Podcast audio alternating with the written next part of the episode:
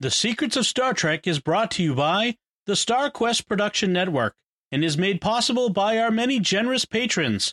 If you'd like to support the podcast, please visit sqpn.com slash give. You're listening to The Secrets of Star Trek, episode 133. Captain to bridge. Spock here. Make it so. Surrender is not an option. Attention crew of the Enterprise, this is James Kirk. We are all explorers, driven to know what's over the horizon, what's beyond our own shores. We would have helped you get home if you had asked. That's who Starfleet is. Hi, I'm Dom Bettinelli, and you're listening to The Secrets of Star Trek, where we discuss the hidden layers and deeper meanings found in all the Star Trek TV series, movies, and more. Today we're discussing Terra Firma Part 2, the latest episode of Star Trek Discovery. And joining me today on the panel are Jimmy Akin. Hi, Jimmy. Howdy, Dom. And Father Cory Sticha. Hi, Father Cory. How's it going? Very well, thanks. Folks, remember to like The Secrets of Star Trek on Facebook, where we're at facebook.com slash starquestmedia. Retweet us on Twitter, where we're at SQPN, and leave us comments wherever you find us. We love to hear from you and see what you think. So this is the second part of the two-parter featuring the uh, the the fate of Philippa Georgiou, the Mirror Universe Emperor. Uh, and as you might recall, where we ended last time, they were they had gone to this planet to solve the the the problem of her molecules being both out of time and in an alternate dimension, which is apparently a fatal disease. And the sphere data had sent them to this planet where they encountered Carl, a man dressed in 20th century garb, who sent her through a door, and she apparently went to back to the mirror universe to her time prior to when Discovery jumped over, and uh, with but she has all of her knowledge of what happened subsequently, and we have this moment where she arrests the mirror Michael uh, instead of having her killed. This was because Mirror Michael and Mirror Lorca were plotting a coup against her. Right. So one of the things I think you said, Jimmy, last time was that you you felt like this episode had to have Mirror Lorca in it. Not that it had to have, but that it would be disappointing if it didn't, and so it was disappointing in that it didn't. it would have been nice to see Jason Isaacs again uh, as Lorca, but they give us yeah. reasons. If you're if you're going back to the day of his coup, you want to show him, right? You know, right, right. So he disappears. We know why. Yeah. Yeah, I almost get almost get, get the feeling that they're just implying that by this time he had already jumped over to the prime. I universe. think so. I think that's the uh, that's the implication. Yeah. By by the way, uh, I don't think we mentioned it last time because I don't know if we knew or not. But Carl was named for Carl Sagan, the, Oh. the physicist, and there's a reference to one of his books later in this episode, Oh, towards okay. the end of this episode. So we'll bring that up when that comes. Okay.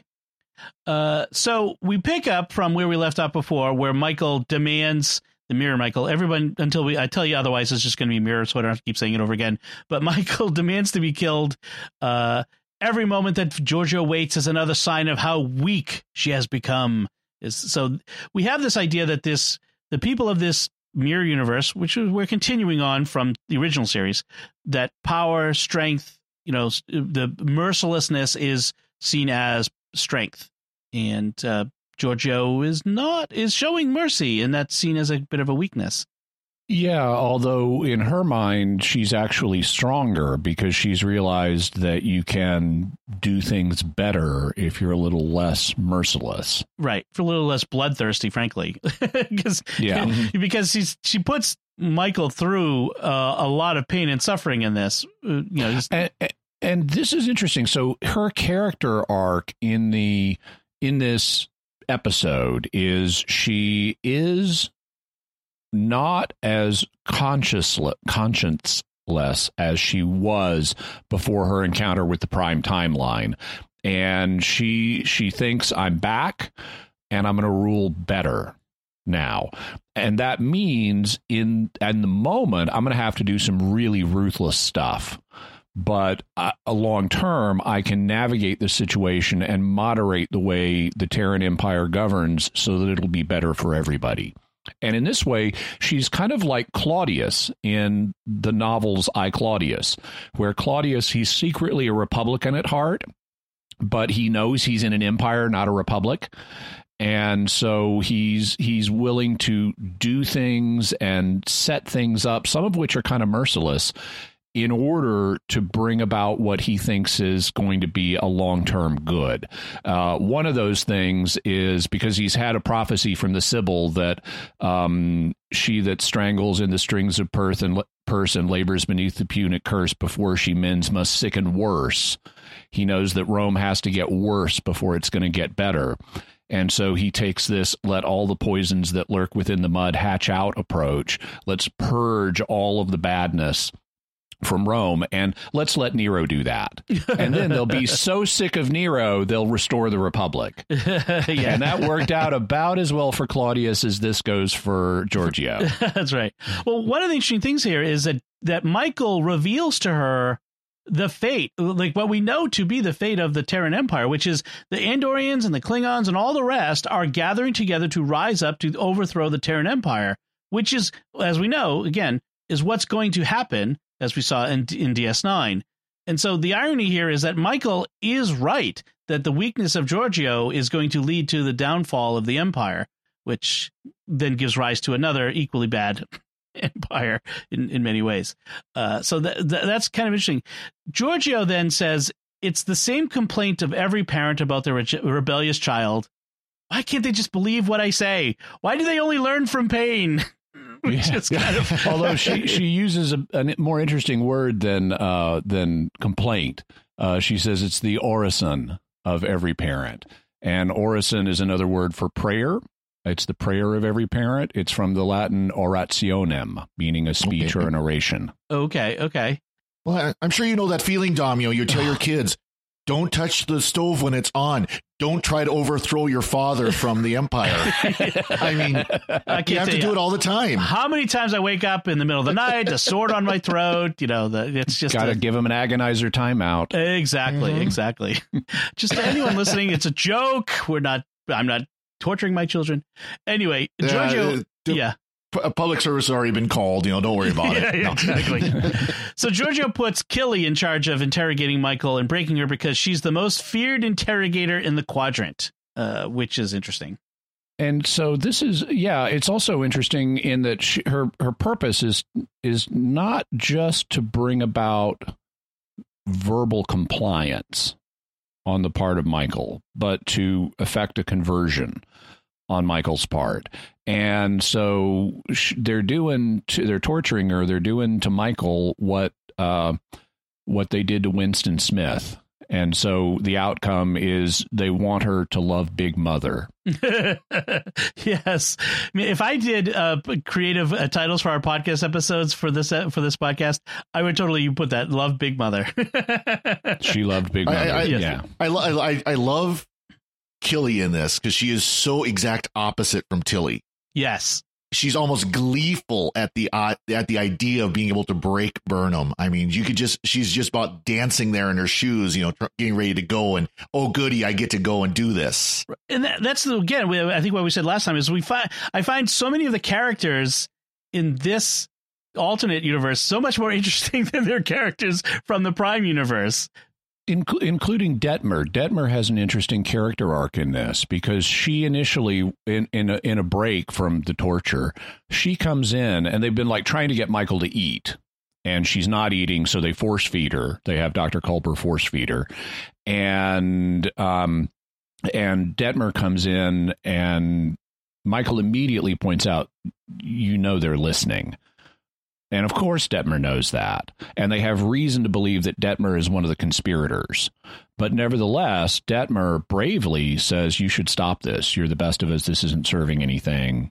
You know, go, go, go back to your proper role in all this. And as a result of that, um, once Michael does start to turn. And we they visualize that for us not with words but by seeing her finally pick up and start to eat a piece of bread. You know which is a nice way of visualizing it. Rather for once they're they're showing us rather than telling us that Michael is turning. And she then uh, goes to uh, Georgiou and says, "Okay, I'm back on your side." And Georgiou is like, "Great. Uh, now you need to convince everybody else in the empire that you can be trusted." And she's got a particularly nice way of doing that, which is you, with your own hands, have to not only identify but kill the conspirators and and that actually is extremely clever because if Michael has killed her own support base, nobody who might rebel in the future will trust Michael. This is this is a way of preventing Michael from ever being able to do this in the future.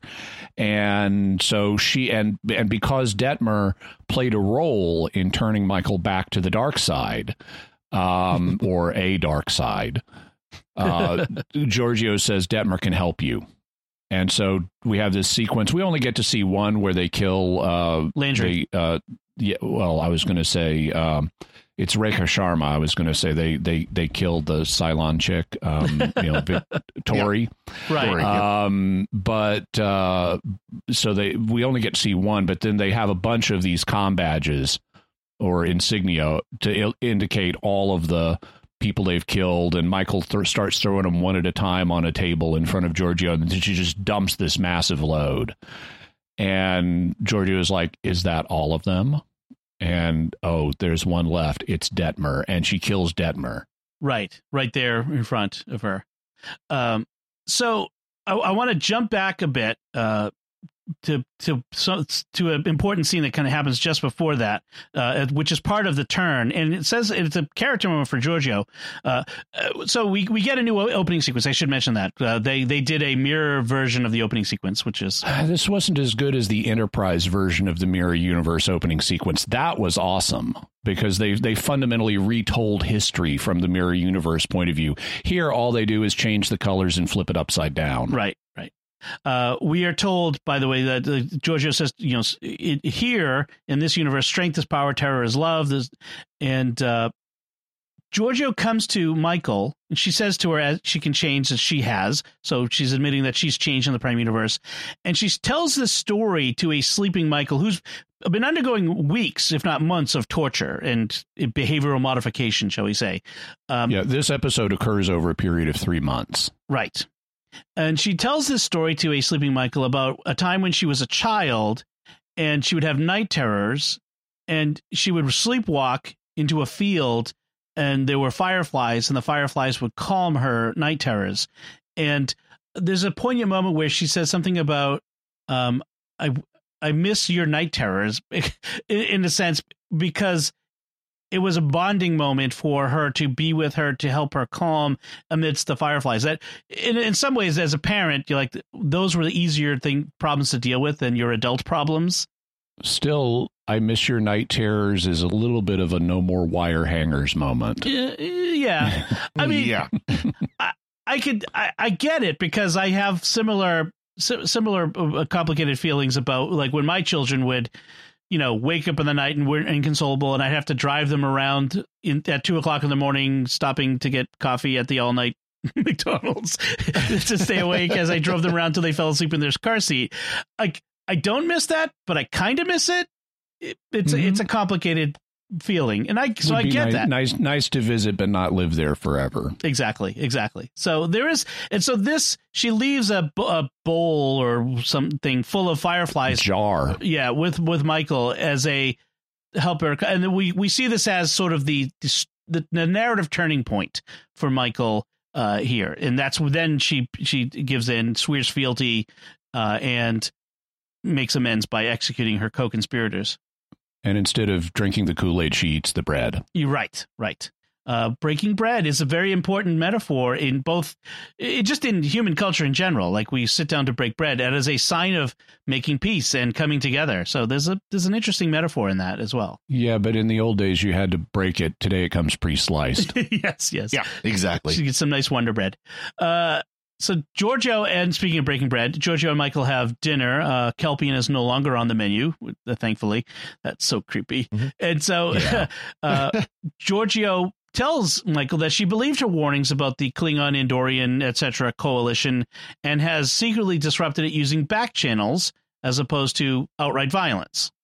And I, I felt a little bit disappointed by that because they had initially introduced it as there's this coalition that you're going to have to deal with, and it's like, okay, great, major dramatic thing Georgiou is going to have to deal with, and then poof, it's gone. I think it's the idea that uh, they're trying to convey the idea that the the change Georgiou now does things uh, non-violently, whereas it would be a you, you burn the surface of their planets to glass. Now we're doing I- it. right, but we should see that. Again, this is telling rather than showing. I mean, they've put Chekhov's phaser on the mantle, and then they tell us it got used off screen. Uh, by the way, uh, Kelpian, uh, it turns out is too high in cholesterol and stringy, so that's why it's no longer on the menu. Well, though apparently the ganglia is pretty pretty much a delicacy. yes, so yes. So uh, Burnham says reveals that Lorca's secret code name was Vicar, which Georgiou says means substitute, and it's, it's interesting that they throw that out there, and it Doesn't go anywhere. It doesn't go anywhere. But uh, Yeah. the idea of, I mean, well, it's it, it's to belittle uh, Lorca, but you know, of course, in, in the, the church, we don't really use it in the sense of a substitute. We use it more as representative. You know, we say that the Pope is the vicar of Christ. He is a stand-in, or it, not in the sense of he is Christ, but he Or- represents. or in an Anglican church, the local vicar is the local representative for of the, the, church. bishop. Yeah, Yeah. You know, uh, I mean, we use that we use that term too. You know, a lot of times you'll talk about the, the younger priest being the associate pastor. Well, another term is parochial vicar. right. right, So he is a, a representative of the pastor right. The, as a younger the- priest. it's the voice of. It's the person who is themselves that carries the authority of the person that they are representative of. of. So, but she belittles substitute is a pretty weak. You don't you don't call your substitute teacher your your vicar teacher. right. Well, yeah. So the original Latin term is vicarius, which can mean substitute, and by extension can then mean representative. You do actually have some rep, some representatives of high authority called substitutes, though. In uh, the uh, Secretariat of State over in Rome, the he's in terms of administrative power, the second highest official to the Pope is known as the sostituto. Right. Right. That yes, he has the the the he's like the foreign secretary if you were to apply that to uh, Yeah. Uh, in any case, Georgiou sends Burnham to go find uh, Lorca uh, in a shuttle. I'm not sure why you don't just like take a ship to go. Like it, it they don't explain why she's in a shuttle to go find him, but they that's what they do. Meanwhile, uh, Saru and Georgiou have become close, and the, the this alternate version of Saru, who's now who's now her personal slave, her body slave, uh, tells Georgiou that he's you know he's going she's going to need to find another uh, personal servant because uh, he's going to die Vahar'ai soon. And she tells him the truth about Vahar'ai, which is very interesting because that lie is what kept the Kelpians uh, subservient to the Ba'ul in our Prime universe and to the Terran Empire in theirs. And, and this is a great moment where she explains that Vahar'ai is only a transformation and you'll come out stronger. And I saw a Kelpian named Saru do this once and, uh, you know, very far away. And, um, and he, his immediate reaction is, You are not Terran. Yes. and and and of course she is but she's also not anymore. And she he he tells her you've got to go back to wherever you came from or they will kill you. And so and Saru is really on her side here and this is great. I love seeing this. He then has his own realization of wait a minute we've been living a lie and all of my sister and everybody I've ever loved who has been culled because of they were going into Vahar'ai, it wasn't something that was necessary to as an as euthanasia to end their madness. And and she tells him that um, the way you avenge them is by getting through this yourself and then spreading the word to others. So, as I predicted last episode, Georgiou would set off the Kelpian revolution by telling him the truth about Vahar'ai. That's right. I mean, it's amazing. She offers him this kindness, this unexpected kindness, and, that, and again, that kindness is what he says. Okay, you can't be Terran. You're being a little too kind. But uh, yeah, she uh, she says she intends to make this world what it needs to be, uh, which is an interesting fra- way of looking at it. Like, to, to, I'm not going to turn it into the Federation and of the Prime universe, but I'm going to make this this galaxy, this universe, into and, and the Terran Empire in what it needs to be as opposed to what it is now. And of course, we know that this is not going to go well for Georgiou, not only because we've seen other Mirror Universe stories that are set later than this, but also because the dramatic logic of this story tells us that the message is you can't change the world, but trying is important. Yes. At least in this case, you can't change this world, but trying is important. And you can change yourself, and that's the Yeah. key. One of the one one of my notes at this point in the episode is that I like it. It has extra tension because we don't know who we can trust and when they're going to turn. You know, as because uh, clearly Georgiou is proceeding to do stuff, but clearly she's surrounded by a mass of traitors who could go off like landmines at any moment. And then immediately Michael turns on her again Right, right. which actually doesn't make sense unless maybe she didn't kill all of the conspirators or something. But why would anybody trust her after she killed so many of them? Well, nobody trusts anybody anyway, right? I mean, that's the that's the key message is nobody trusts anybody.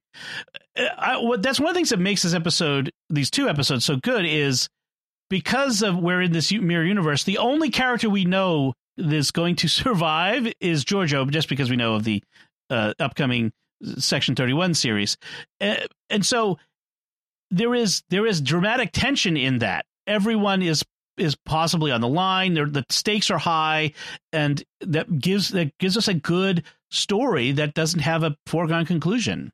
Yeah, this is actually a criticism I have of mirror universe stories. It, it's it's a slight criticism, but the writers, because they normally can't kill the main cast, when we get a mirror version, they just want to kill. That's they just true. want to kill somebody, Yes. as many people as possible. And so in these mirror universe stories, they have a very high fatality rate of familiar characters.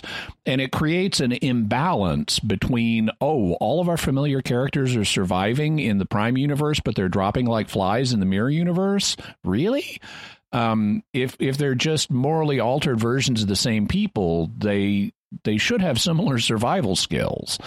And I think it limits the storytelling, even though you get a momentary juice of, oh, we just saw a familiar character killed. It it limits the storytelling because you're closing off using that character in a future story. Contrary though, I mean they do. Airiam li- survives longer in the mirror, u- mirror universe than she did in the Prime universe. True. because she was in this and of course was killed because they had to kill her again. You know, It's not certain that this actually. I know, but it was a rule though. Yeah. Yes, I I think Deep Space Nine suffered from this in particular because they did so many mirror universe stories and they had closed off options with because the mirror characters are interesting.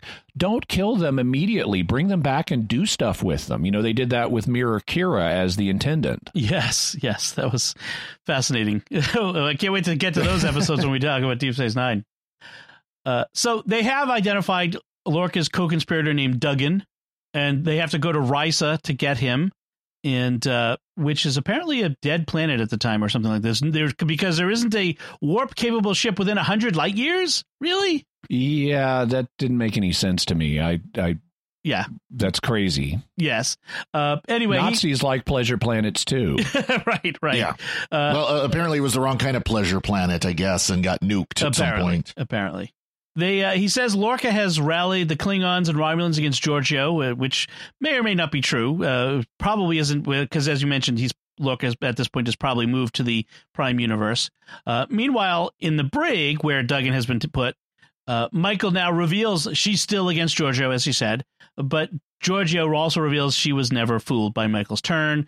And so Killy and Post Vahar'ai, Saru, and others, which is it's very interesting that someone gave Saru a phaser, they come in to fight against these usurpers. Um, Georgiou says she saw another way to rule, but Michael only saw the Iron Fist, and she has to kill Michael. And Georgiou is apparently fatally wounded or near mortally Yeah. wounded. so I had some criticisms of this fight, um, and you know, lots of people. Well, it, of the people who were there, lots of them die, and you have this mother on daughter battle um, that Michael initiates. You know, um, so she's the aggressor. Georgiou has to defend herself, and the the fatal and and Georgiou apparently suffers a fatal wound, but she doesn't die on screen. She's still alive, the last we see. And it wasn't clear to me when the fatal wound was struck. And I, I could go back and try and watch it again and try to find it, but I shouldn't have to. You should make, as filmmakers, you should make it clear to me when a fatal wound is struck. What does happen though is uh, we get a very clear hit of Georgiou stabbing Michael in the stomach with a sword, which instantly kills Michael. Memo to writers the stomach is not a vital organ causing causing causing stomach wounds leads to one of the slowest deaths possible that will still kill someone because it's just a blood loss death there's nothing vital there and so you have to wait for the person to bleed out and thus in the old west a cruel way of killing someone was to shoot them in the stomach because they would they would bleed out and they would be conscious for all of that. If you want an instant death, it needs to be something vital like a heart or a brain. Right, Mhm. right. And, and and by the way, with the with the the the uh, the hit the, the fatal blow on uh on Georgiou, um, it, it it is hard to see. It was only until the second time I watched the episode that I saw it was as Georgiou speared, basically, you know, ran ran uh Burnham through. She came over the top with a knife and got basically like in the neck, like right up in the top, you know, shoulder above the shoulder blade, neck, in that area. Because then you see the knife sticking out Okay. that Georgiou then pulls out. And Yeah. again, it, but it wasn't because it also it looked like she just kind of like the hand flopped over her shoulder when she was stabbed. When Burnham was stabbed, that the hand just flopped over the shoulder, but that was actually that was the blow And in as theory. As Mirror Saru points out, the doctors are coming, and as they say on lower decks, come on, people, we live on a spaceship. This is not a fatal wound. You get your exactly. aorta cut, fine. Clamp a hand over it, and five minutes later, they'll have it regenerated. Right. Exactly. Uh, I think I have to admit I was probably distracted by the special effect of the sword going through uh, Michael's uh, stomach and out her back, uh, which Mhm. was not perfect. I I have to say that there was That wasn't a practical effect. I could, but you could kind of see like it was wavering and not quite like matching up. So anyway, I was distracted. Uh, in any case, Georgiou. Well, so we don't know whether she survived. She may have been able to survive, but she wakes up on the mirror. Uh, so so she she wakes up back on the planet On the ice uh, planet, yep. on the other on the other side of the door and carl and we have ambiguity about what just happened um now it's it we know it it's real because she checks her she checks her fitbit and there's three months worth of data points there even though only a minute has passed for carl and michael right. And this is this is the reference to Carl Sagan's book that I mentioned earlier. Um, he wrote a book called Contact, which later became the Jodie Foster movie. yeah the movie makes it a little more explicit than the book does, but the idea is they go through a wormhole to meet this intelligence. They're there for a period of time and come back, and when they come back, their their cameras are blank. Well, it turns out, as the movie puts it, that there was 18 hours of static on the camera, even though they were gone for just a blink of an eye, just like uh, Georgiou was. And so that's how they knew that the travel had actually occurred in contact. Well, so this is the reference of that, that they knew that she had been there for three months because there's the three months of data on her little wrist Fitbit. Right. So so we know it's real, but then Michael says, "Well, then who's been here with us for uh for the last minute?" And Carl says that we have so many selves. And so this is where the logic kind of works and it kind of doesn't, but it's mystical, so go with it.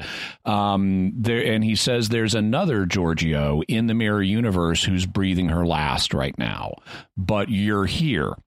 And so Carl implies that the Georgiou that's in the mirror universe is dying, which doesn't make sense given the kind of wound she suffered and the fact they live on a spaceship and doctors are on the way.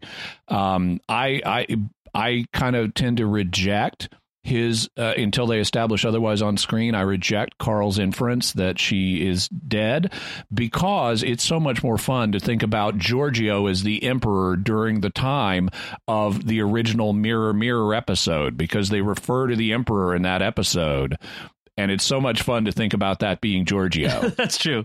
Yeah. And he does hold up the newspaper that now says Georgiou's fate is uncertain, Emperor Georgiou. So well, talking about the prime timeline one. Right, right. But there's a maybe implication. Okay, but the best part of the episode is when uh, right Oh, now. before before we get yeah yes and before we get to the big reveal Yes. Georgiou has another attack where her face goes all pointy scrunchy Yes, yes. and and Michael says wait I thought you said going through the door was going to help her and he says oh no it was that wasn't to help her that was to evaluate her right. It was a test. now comes the helping part yes. Exactly. And so they say, Who are you? And he says, Carl, no, who are you really? And then we have the voice, I am the guardian of forever. And that's when I threw my fist in the air and said, Yes. I I I think they should have. So what they do is they take the audio from the original City on the Edge of Forever, where the where Kirk and Spock ask the Guardian, "Who are you?" and he says, "I am the Guardian of Forever," and it's really cheesy and dramatic. They lift that exact audio. uh-huh.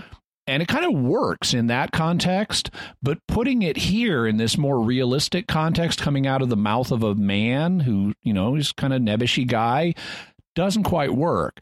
And they blend the audio of the current actor saying it with the original. But I think they've got the mix wrong. I think the I think they should have made Carl's voice more primary and the original audio of the Guardian speaking less primary because it just dominates for most of that. And I find it distracting because suddenly his voice is changing and big and booming and echoey and ominous out of nowhere. And it's like Carl has not taken this approach up to now. It feels artificial.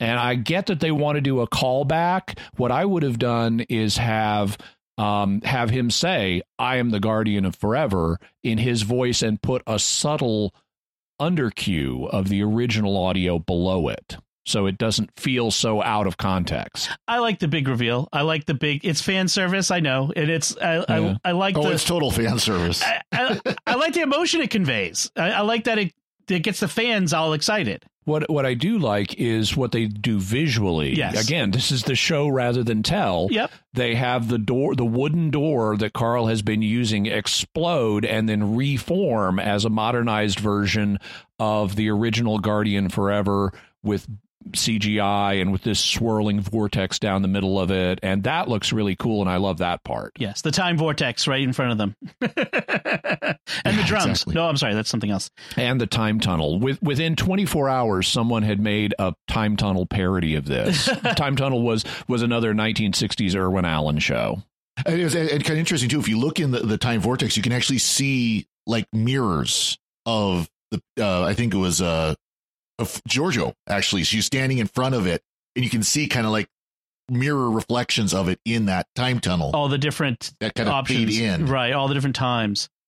So, uh, the, of course, the the episode we we jump from I am the guardian forever and this big reveal, and then we're back to Discovery. so, because we're Yeah. in order to kind of advance the B plot, which is a book now shows up and having been told we have to follow protocol breaks protocol and brings along this piece of tech from the emerald chain which nobody knew about at the federation even uh, that allows them to extend the subspace range of their radios because they're trying to take control of this Kelpien research ship that's stuck in the Verubin Nebula that might be the source of the burn. Uh, and they were unable to to take control so they can read the sensors. And this allows them to do that. So this is the amplifier. Yeah, it's just basically a subspace subspace signal booster. Try to say that three times fast. Yes. Um, you know, kind of like you know, if you've got if you you uh, over the air antenna and you need to boost the signal of the coming off the antenna, well, that's basically what it it's is. a Wi-Fi hotspot for subspace. yes. So, uh, uh, so we get a you know a, a bit about that. Nothing, nothing much more than that important happens in that scene. Um, so we have Well, nothing much more important happens in this episode. I mean, as soon as th- the only stuff that's interesting in this episode is the mirror universe stuff and what happens on the planet with the Guardian. right, right. The B plot is the future episode, maybe probably the next one or the one after that, being prepped for for uh, arrival.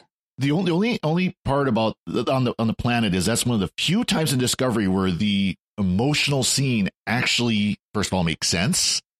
You know, and I like that scene better than a lot of the other ones because we actually got to see Georgiou as a caring person and not always having the snark and cut downs and attacks.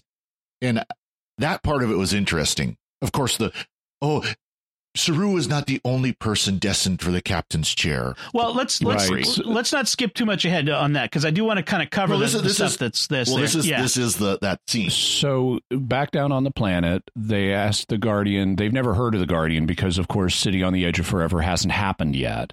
And he he in their timeline, and so, back in the when they were from, and so he says uh, they ask, "What are you doing?" And he says, "Well, to tell you the truth, I've been hiding." Uh, I'm way far away from where I originally was found, and the reason I've been hiding is because of the temporal wars. Uh, originally, back in the day, it was all fun and games. Yes, you can travel to the past, just don't mess it up, in in which case you have to fix it. So there's our reference to City on the Edge of Forever. Yep. Um, and that kind of thing was okay. But when the temporal wars came, people wanted to use me to as a weapon.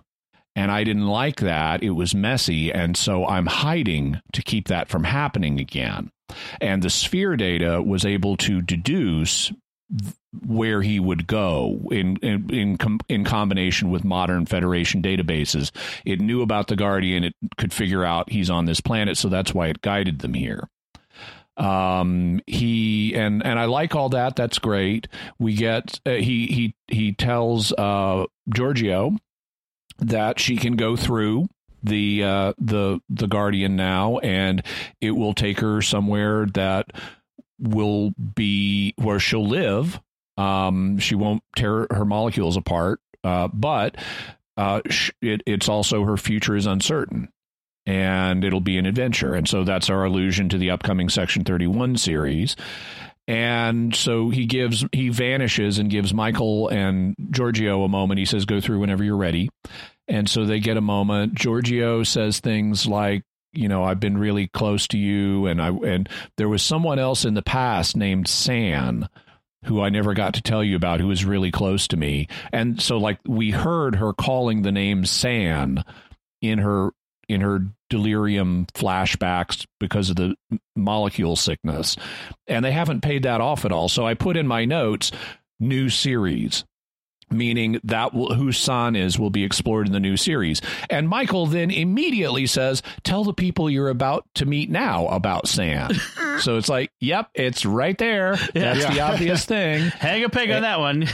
yeah. and uh, and and Georgiou then Father Cory alluded to this says Saru's not the only person you know who's suited to be captain. And in essence, you need to revisit this question and fight to the death over the captain's chair. Because after all, she is the Terran Emperor at heart. uh, so yeah, I'm, I'm curious where they're going to go with this. Is this question of who is the who is the captain of Discovery? If that's going to be maybe the next season, a, an issue that comes up with Vance sort of throwing that into question: who should be the captain, Burnham or Saru or something along those yeah, lines? Yeah, because even though he's supportive right now, Vance has a pattern of questioning Saru's decision making. Right. In fact, that's the very next thing that happens is uh, when they report to Vance about the, the the data that they're getting from the Khi'eth, the ship called the Khi'eth in the Verubin Nebula. Vance's his concern is, wait, you used Emerald Chain technology to do this? This is not protocol. This is dangerous. and, Uh, and he's right. That could have a virus on it. I mean, we have protocols in our military. You do not bring on unscreened, unauthorized stuff and plug it into the system. don't plug in Well, those not thumb even drives. military, corporates, corporate, you know, corporate IT departments throw a fit if you even think about loading on a screensaver, much less, yes. you know, Yeah. like important communication software like a VPN or something like that. especially given the the Discovery Spore drive and how much Osyraa would love to get her hands on it. Yeah, so Vance is all like, "Don't you know the Chinese Communist Party is conducting cyber attacks on us? Haven't you seen Mister Robot?" exactly. Exactly. You installed Zoom on the Discovery's computers? Come on. Which is actually kind of an analogy there. if you think yeah, about it is because Zoom is kind of Chinese spyware. It is. And not even just kind of, I think. Anyway, that's Yeah. a whole nother discussion for the secrets of I agree. technology. Uh, This episode brought to you by Google Meet. No, I'm kidding. I, I I, I bought a new device because I had to use Zoom for something. So I bought a new device, and Zoom is only on that device. Yes. It will never Oh. be on anything else. Yes. Uh, so it, yeah, the, well, we've talked about it on Secrets of Tech uh, several times, and there's a new story that we'll talk about on, the, on an upcoming episode. In any case, um, they Saru tells Vance, "Look, having Book here." Uh, outside of Starfleet protocol might be helpful for us to when we're fighting Osyraa in this Emerald Chain. You know, getting someone who sort of thinks outside the Starfleet Federation box. Book makes that point.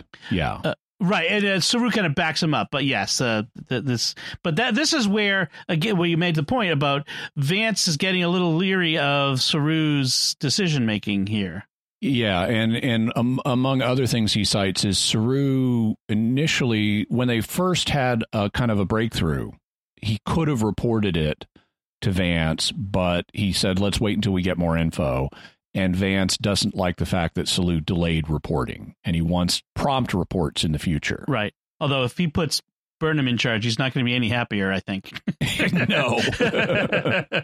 I, that right now, at least, it doesn't seem like he, he'd be inclined at all to give her anything more than you know, chief uh, deck washer. Right, right. Well, well, when she when she solves the burn at the end of this series season or whatever, yeah, they might might change their minds, just like in the first season. Uh, in any case, we end the episode with a wake for Philippa. really long scene Yes. where Emotion. they're all in yeah they're all in the they're all in the mess hall and they're drinking a couple of toasts to Georgiou and I I understand that you know people will get together after someone has in this case not really died but you know gone away forever and and toast them and say nice things about them as well as poking some fun. You know michael says she was a pain in the a double s. Um but uh, and and they'll reminisce about people and all that's fine. I mean, you know she's effectively died. I mean she did go into the past and she's presumably going to die in the past so she's now dead from your frame of reference. Um so awake is appropriate. But my problem is in the context of the overall series this is another praise people scene. You know let's affirm this person and talk about how great they were and blah blah blah. And it's like if if this was the only one in the series it would be fine because it would be appropriate to the moment.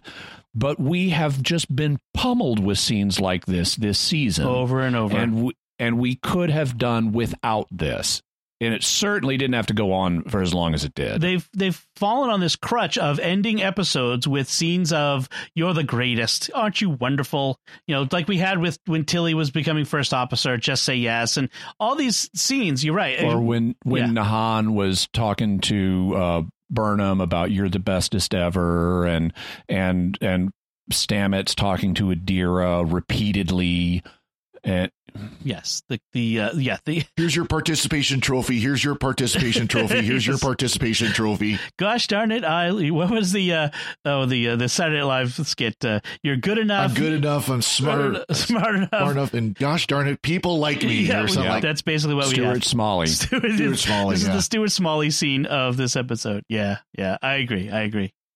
All right, and that's that's where the episode ends, uh, and that ends Philippa Georgiou uh, in Discovery, and uh, ends uh, um, the guest star of uh, Michelle Yeoh in Discovery, the the because she's been listed as guest star forever. So, uh, any final thoughts on Terra Firma one and two, Father Cory? nothing here. Nothing here. Okay. So, um, as we noted last episode, this two parter kind of bookends the original two parter that introduced the series. Both of them focused on Michael and uh, Georgiou in a barren environment and uh, stand desert in that case and an ice desert in this case. And so I thought that was all a nice touch. They both ended up with uh, Georgiou dying. Right. Um, but ha- happier this time. Um, and these i- i- these were the best two episodes of this season so far because they were the least reflective. They made their points. They had, you know, uh, they had a point of okay, she's been improved by the morality of the prime timeline, and and she's gonna and all that's paint by numbers. I could see that, but it's a legitimate point, and they executed it well, which is what I want to see. They can have their you know moral philosophy lesson of the week that's fine but i want to see it done well and this time because it was in the mirror universe it gave them permission to show rather than just tell us all the time and so I thought they were the most interesting, and I would have just cut out that stuff about the burn and left that to next episode. Right, right. You know, one thing I mentioned to Dom um, offline, you know, I, I just finished watching a binge watch of the Star Wars Clone Wars series, and of course, Mandalorian just finished up its second season, and both you know have uh, Dave Filoni involved, and then Jon Favreau in the Mandalorian. And one thing I said to Dom is the uh, everyone from Alex Kurtzman on down, uh, the producers and writers need to go do a master class with those two because they actually know how to tell a good story. You know, because consistently the Mandalorian has been a good story. The Clone Wars was an excellent series for you know, especially for an animated series.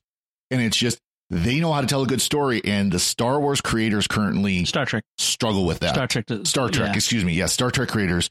Uh, uh, Lower Decks is about the only new Star Trek that actually tells a good story. Well, the the key, I think, the key difference Consistently. is consistently. Yes. Yeah, consistently. The yes. key difference is that we don't have a. The Mandalorian is very focused and doesn't have a lot of extra stuff in it.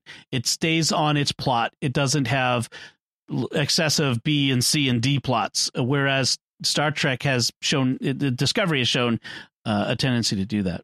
So that's a good. That's an interesting point. Uh, hopefully, they would be they become more focused. One thing I do want to mention is not next episode, but the episode after that. I don't know if they're gonna if this is at all going to be a big deal. It will be the 800th episode of Star Trek all together. So the 800th Hmm. episode of TV including Star Trek. Cass. Uh, yeah, that yes. was my immediate question. Oh, Yes. Uh, according to Memory Alpha, anyway, that will be the 800th episode of of a Star Trek series released, which is very interesting. Uh, it would be interesting to see them do something with that, but uh, maybe they, I haven't heard anything, so maybe they won't. Oh, in any case, uh, I think that about does it for this time. We'd like to take a moment to take to thank our patrons who make it possible for us to create the Secrets of Star Trek, including Gene L, Chad M, Carlene A, JM, and Dion. Their generous donations at sqpn.com slash give make it possible for us to continue the Secrets of Star Trek and all the shows at StarQuest. Now is a great time to become a StarQuest patron. Thanks to a generous gift from a StarQuest supporter, when you start a new Patreon monthly pledge at sqpn.com slash give, the first three months will be matched by an equal amount from our donor. So if you say become a new patron at $10 a month, after three months, our donor will give us $30 to support all our shows, including The Secrets of Star Trek, which makes your gift go even further. So if you've been thinking of becoming a StarQuest patron, now is the time. Visit sqpn.com slash give today. So, what did you think of Terra Firma Part 2, Part 1 and 2? You can let us know by commenting at sqpn.com slash trek or our Facebook page, facebook.com slash starquestmedia, or send an email to trek at sqpn.com. We'll be back next time and we'll be discussing the next Discovery episode called The Citadel. Until then, Father Cory Sticha, thank you for joining me and sharing the secrets of Star Trek. Thank you, Dom. Jimmy Akin, thank you as well. Thank you, and live long and prosper. And once again, I'm Dom Bettinelli. Thank you for listening to the Secrets of Star Trek on StarQuest. And remember, even the darkest night will end and the sun will rise. And Merry Christmas, everyone.